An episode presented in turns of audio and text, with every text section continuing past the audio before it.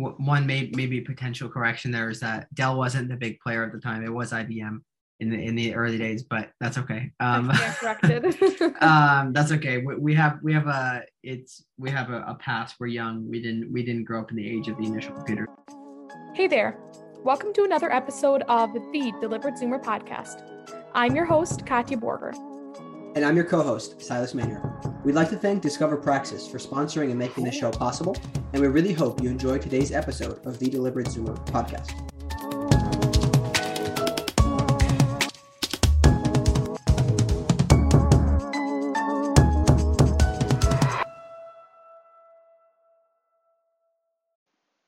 Hey everyone, thanks so much for tuning into today's episode. We have a two part biography on Steve Jobs. The second half will be released next week on Wednesday around the same time as usual. But last week in the episode, Silas, you had mentioned quite a bit about Steve Jobs and that you were reading his biography, and I found it extremely inspiring. So I kind of wanted to dig more into that today. So without further ado, I will let you get it started. Yeah, so obviously welcome welcome again everybody. Really glad to have this topic. I think um my one of my idols is Steve Jobs. To be honest, I think that it's more of those situations where you find out about somebody afterwards because I'm I'm young enough that I didn't really I, I don't have any actual memories of like hearing about anything with Steve Jobs or Apple or anything when I was young. I do remember um, at one point there was that movie that came out, and I remember being like, oh, I wonder who, I wonder really who he was. I somehow knew he was tied to Apple, but but not really a whole lot. Um, so I'm really excited because th- he's one of the people I look up to a lot. And uh, as it so happens, I'm wearing the black turtleneck today. I know nobody can see because they're not doing video, but I think it's a suitable outfit uh, by chance. So there's a couple things I wanted to go over, and I haven't, to be to be honest, I haven't finished the book uh, yet. I haven't finished the entire biography at this point, but there's a lot of things that have kind of stood out to me about about Steve Jobs, and I think about that kind of resonate and align with what we are looking at doing, what we do here with the deliberate zoomer, and what we talk about. And so we're just kind of going to go through some of those things and offer our thoughts and hear kind of what we're thinking about and see if there's any applicable ways that we can, you know, put those to our life. So I think first of all, the one thing that has stood out to me, uh, uh again, maybe maybe not it wasn't entirely this throughout his whole life, but one thing that really kind of created his long-term success in the end, especially once Apple, once he had kind of been ousted and came back to Apple and really doubled down on making things happen, was his ability to focus on what was important. So as you can imagine, you know, the company had a whole lot of revenue. They they weren't, you know, necessarily telling themselves, hey, we're just going to you know stick to computers or whatnot they weren't they weren't sticking to what was usual and you know what was kind of the norm right? So as a result it opened up kind of the floodgates to the possibilities which i think we can all relate to when we're especially in our early career is there's so many things there's so many things that we could do because we know that we have the talent. We have a lot of different interests that we haven't explored so it's kind of like reading about a place before going there. And we we just tend to want to try everything. And um, I think that we could probably learn from this being able to focus on what's important and completely block out what's not important. So uh, I guess maybe to just pause there for a second. Have have you do you have any thoughts on this, Katja? Have you kind of experienced any of these things? What what are some things you might offer? So I actually I remember when my sister got her very first iPhone and oh man that was I, I can't remember what year that was but it definitely was probably one of the first iPhones. And like to kind of make a full circle and be talking about that now again today I find that really cool. And actually personally I did not realize that Jobs was ousted from Apple until oh man, it, it's got to have been like a few years ago. Like that came as a shock to me when somebody said, and then he returned to Apple. And I was like, wait, what? Like, um, so that kind of came as a shock. But I do find, I find Jobs very inspirational in the fact that he he dared to challenge the norm and really you know get away from the normalcy of what everyone else was doing and form his own path. You know, Apple became so great because you know, Jobs dared to have a bigger dream than just the regular computers, like whatever Dell was doing at that time. And so I find that very inspirational in my everyday life as somebody who isn't exactly doing what everyone else is doing to see that, wow, he really made it this far without, I guess, sticking to the normal and doing what everyone else was doing. Mm-hmm. Yeah, I think I think there's a lot of interesting things about his life. I think um, one may maybe potential correction there is that Dell wasn't the big player at the time. It was IBM in the in the early days, but that's okay. Um, corrected. um, that's okay. We, we, have we have a it's we have a, a, past. We're young. We didn't we didn't grow up in the age of the initial computers, but but no, I think that uh, generally speaking, you know, maybe some more applicable advice for people specifically at early stage in their career is when you are picking a job or deciding on projects to work on to kind of advance your career, I think try to get a mentor or somebody to or, or you can do it yourself as well but it tends to be good to have an outside outside partner to kind of look through through their eyes as well to really focus on what is important i can't tell you how many people i've seen early on wanting to start businesses that are thinking oh you know i need to do i need to do this. I need to i need to get a logo. I need to uh, go build a website. I need to you know so many things that really at the end of the day don't actually bring you revenue, but people think, oh, yeah, this is what I need to do to get going. But in reality, what you need to do to get going is have have a reputation and create and you know create your service, provide your service or create your products. And that's an example, right, of getting out there and talking to people that might be your customers, right? Now, there's obviously many, many examples of that. That could be, you know, your own your own life of, hey, I I want to get in shape um, you know, you could spend a lot of time researching and watching videos and creating workout plans and and you know getting you know nice outfits for running and perfect shoes, etc. But by the time that's all done, are you actually doing anything about it? You might have spent a week kind of getting everything just right in order to go and, and make that make that change. But in reality, the first thing you need to do is put your shoes on and you need to get out the door and you need to go do something, right? So I think that being able to stop hearing the noise and just focus on what is most important was one of the things that made Steve Jobs super successful, especially as they continued to innovate after um, after the success of the Mac and going into when they created the iPod, iPod, etc. So that's one thing that I found really, really interesting. That has become it's always been a struggle for me, but because I like to just do too many things, but I think it's become more and more important the more capable I feel and the more things I try to take on. So I think that that's one of my biggest takeaways. Um, I think a, a second thing, maybe just to comment on for people who are not aware, Steve Jobs was honestly kind of crazy. Um, he he was able to kind of figure things out later on in his career, but a large reason why he was kind of ousted from Apple in the first place was because he just absolutely, you know, would just lose it. And he was very very crazy in his actions. He would you know take take steps to um, try to get back at people or to try to control things but also had very odd things about not wanting to be in charge. And it was just a very very odd kind of situation. And he he kind of had this this personality that would go to extremes right? He, could be super reflective or super like in your face telling you that this is shit or you know this is great right? This one thing we can get to later is talking about great great products. But my point in notice noting this is that if somebody who has kind of maybe natural um, deficiencies the way that Jobs did if if somebody like him can still be, create something so successful i think that it's it's a lesson to all of us that anybody who's kind of reasonable and really puts effort into becoming better at something or kind of perfecting and and honing their traits their habits their personality you can also do absolutely incredible things with precision and patience. This show is made possible and sponsored by discover praxis are you looking to break the mold and take control of your future discover praxis offers a career launching program tailored to your goals through Praxis, you are able to skip college and fast track your way to an awesome career and financial freedom. 93% of Praxis participants graduate with a full time job paying $50,000 or more. To learn more about Praxis, visit discoverpraxis.com forward slash modern wisdom. That's discoverpraxis.com forward slash modern wisdom. Did Jobs, did his craziness stem from genius or did it just stem from his personality? He was just a little bit nuts.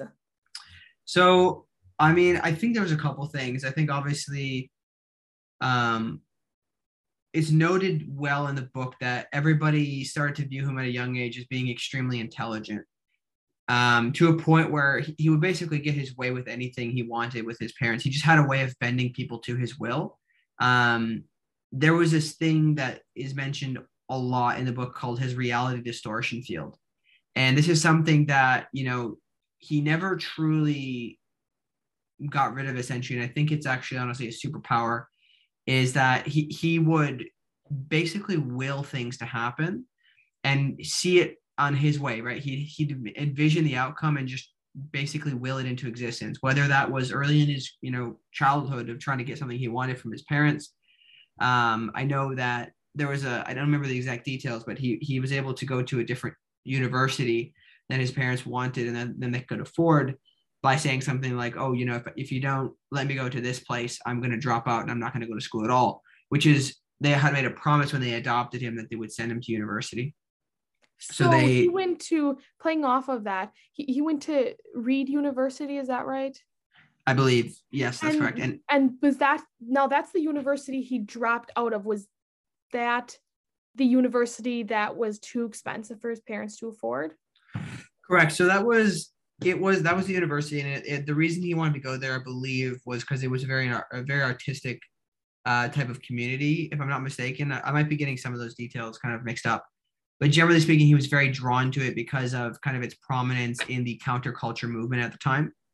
And um, that's where he developed a lot of his kind of like practices around, you know, very odd diets, um, meditation, kind of uh, just different states of, you know, spirituality, etc.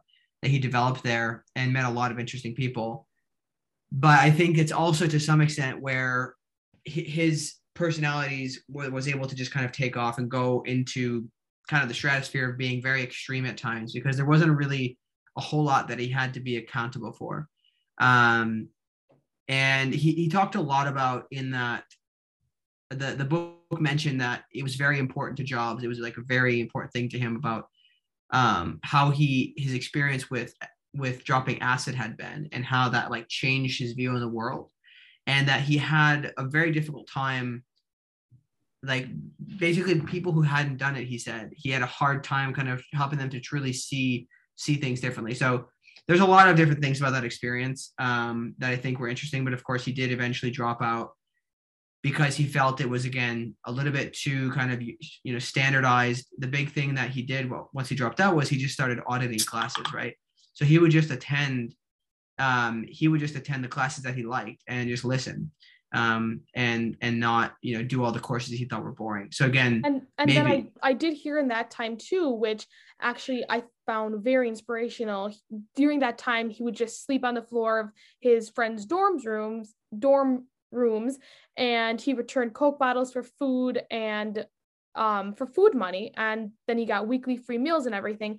And I think that that was, I mean, when I read about that, I found that extremely motivational because he was like willing to go to like all lengths in order to really achieve his goals and you know continue attending his classes even though he's just auditing those classes right um but i i found that very very interesting that um he was really he was able to to jump in I think it was a little bit different though, because his motivation, he was never motivated by money and he never, it, I don't think he ever had a really, a strong plan, right? He was seeking to understand himself. Ever since he found out he was adopted, he was always trying to seek and understand himself. And that was just a way for him to, to get by, right? He never really cared too much about money, which is what's super interesting, given there's a number of things later on in his life um, that he would go on to be very, you know, particular about with the options that he would receive in Apple that would cause cause a few lawsuits. But basically, he, he came from a relatively you know average and kind of not necessarily poor, but an average family. and at least that's who he was raised by. And he never really had an attachment to money because during that time when he started down the spirituality path, he really wanted to detach himself from things. So I think that the point I wanted to make there is that during that time with his with his schooling or with his university, he even noticed that there was a waste, right? There was things that didn't matter and he wanted to cut those out right that goes back to our first point of focusing on what's important and what he found interesting i know there was one thing worth noting that he took a calligraphy class and that really really influenced him a lot of in a lot of things in the technology side later on but um, one other thing that i found quite powerful and again this is this was done to an extreme at the beginning that was probably counterproductive but after he had been ousted from apple kind of went on to do NeXT and then didn't do so well with that. Um, he was kind of on this idea that he he was right kind of thing, right? He was always focused on his what he had planned. He he believed in it and he just was really like sticking to his guns kind of a kind of thing. But eventually when he kind of matured a little bit from that experience and realizing that he's not always 100% right, I don't know if this was consciously or subconsciously, but what eventually happened when he came back to Apple is they started having every Monday, the board and him would have a three hour meeting to basically hash out the future, right? They always talked about the future of the company.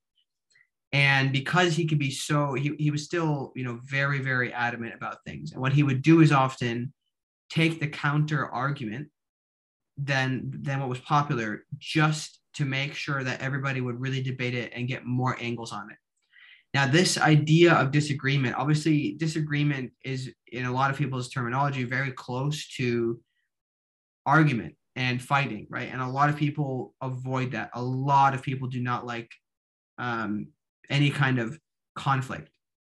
So I think, I think what's interesting is that because of because of that disagreement and that debate, that vigorous debate about things, and literally i mean this this is not just debating right these people were like were very adamantly sometimes like kind of near near fighting about their opinions on things right but as a result they would go back and forth and get to the bottom of things of what was truly best right? There's many examples where he'd have an engineer that might present to him something and he would just say that's shit.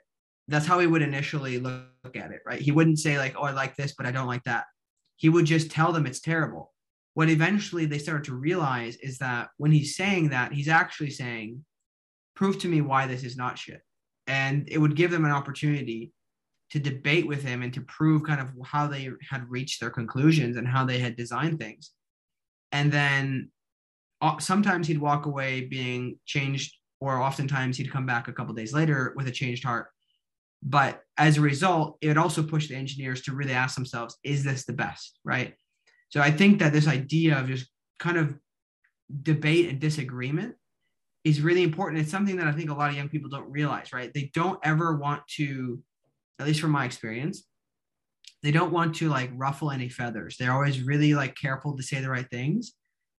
But when people just kind of say the right things and you know look away and they don't follow what's what they really think and believe, problems can start to crop up.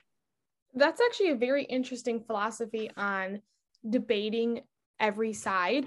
And as a young professional, like I fully admit, I I want to keep I guess I'm under the impression that I want to keep as many people in my corner as I can to the point where I I'm not really one to start up debates.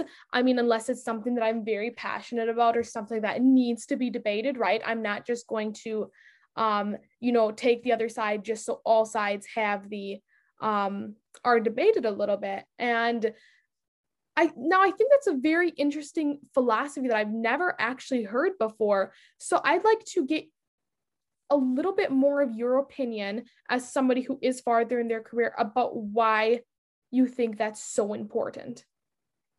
I mean, I think it's very important because let, us think about there's a lot of effects. I think that the one that that comes to mind most for me is if a company is operating in a way where the CEO is kind of surrounded, let's just say it's a, a company where the CEO is in charge, right? And the CEO is surrounded by a bunch of yay sayers, right? All of them are yes men. and they're just kind of going along with whatever said because they just are enamored by the vision and they don't have their own opinion. What happens when that person's wrong, right? What happens when a misstep is, is made? It's everybody else's fault as well because they didn't stand up. Ultimately, it's going to fall on the CEO because that person, you know, made the decision.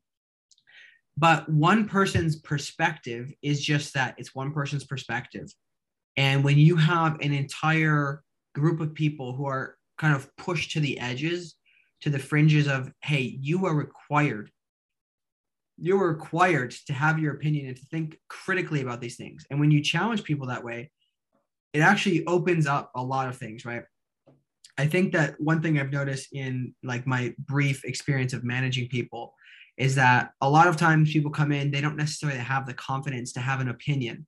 And they also don't want to rock the boat, right? They don't want to they don't want to come into a new job and tell you how to do things, which is good. That's they don't want to have arrogance, etc.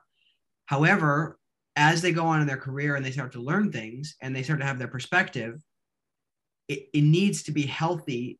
It, there needs to be a healthy kind of fostering of allowing them and actually pushing them to push back and to push you, right? And obviously, I think that the, the, the dilemma is here that Steve Jobs did not do that very well. He just did it in a way that kind of forced people to either make a break because they would either break and just leave, you know, completely destroyed, or they would eventually realize, hey, I'm going to stand up to him because I believe in my, I believe in myself and I believe in my designs.